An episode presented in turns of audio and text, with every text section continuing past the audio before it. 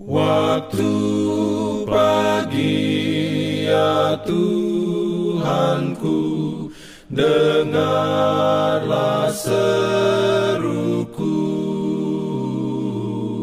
Melayang doa yang sungguh Memandang padamu. Selamat pagi pendengar Radio Advent Suara Pengharapan Mari mendengarkan suara Tuhan melalui tulisan pena inspirasi bersama Allah di waktu fajar.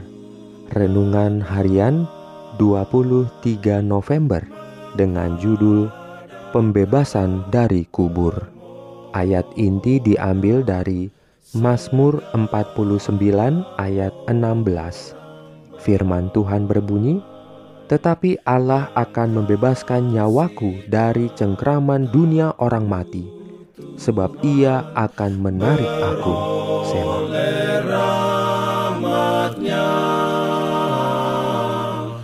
diberikannya perlindungan dalam pimpinannya Urayanya sebagai berikut. Di tengah-tengah bumi yang sedang bergoyang, sambaran kilat dan deru halilintar, suara anak Allah memanggil orang-orang kudus yang sedang tidur. Ia memandang kepada kuburan orang-orang benar, lalu mengangkat tangannya ke langit dan berseru, "Bangun, bangun, bangun, kamu yang tidur di debu tanah, bangkitlah, hai orang-orang yang sudah dikubur di dalam tanah, bangkitlah dan bersorak-sorai." Dari seluruh penjuru dunia ini, orang mati mendengar suara itu, dan mereka yang mendengar akan hidup.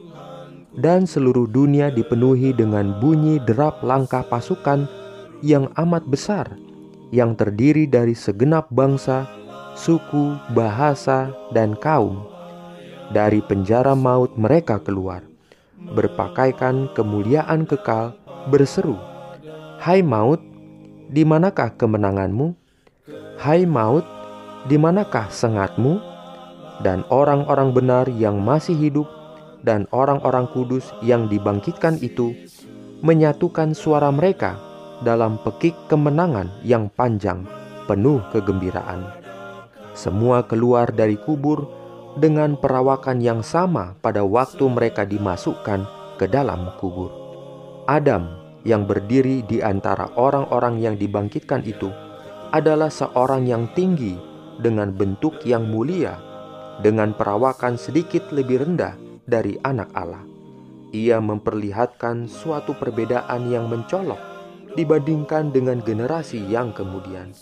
Dalam satu hal ini saja telah tampak kemerosotan luar biasa umat manusia. Tetapi semuanya bangkit dengan kesegaran dan tenaga kemudaan kekal.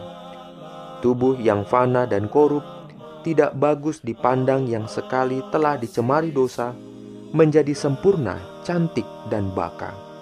Rantai kekeluargaan akan dihubungkan kembali. Bila kita melihat pada kekasih kita yang sudah meninggal, kita boleh berpikir tentang pagi bila sangka kala Allah akan berbunyi, bila orang-orang mati akan dibangkitkan dalam keadaan yang tidak dapat binasa, dan kita semua akan diubah. Tidak lama kemudian, kita akan melihat Raja dalam kemuliaannya. Amin. diberikannya perlindungan dalam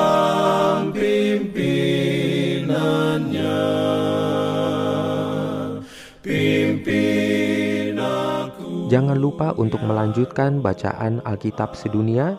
Percayalah kepada nabi-nabinya yang untuk hari ini melanjutkan dari buku Dua Raja-Raja pasal 1. Selamat beraktivitas hari ini.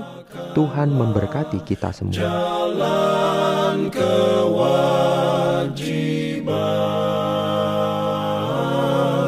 Jalan Slav.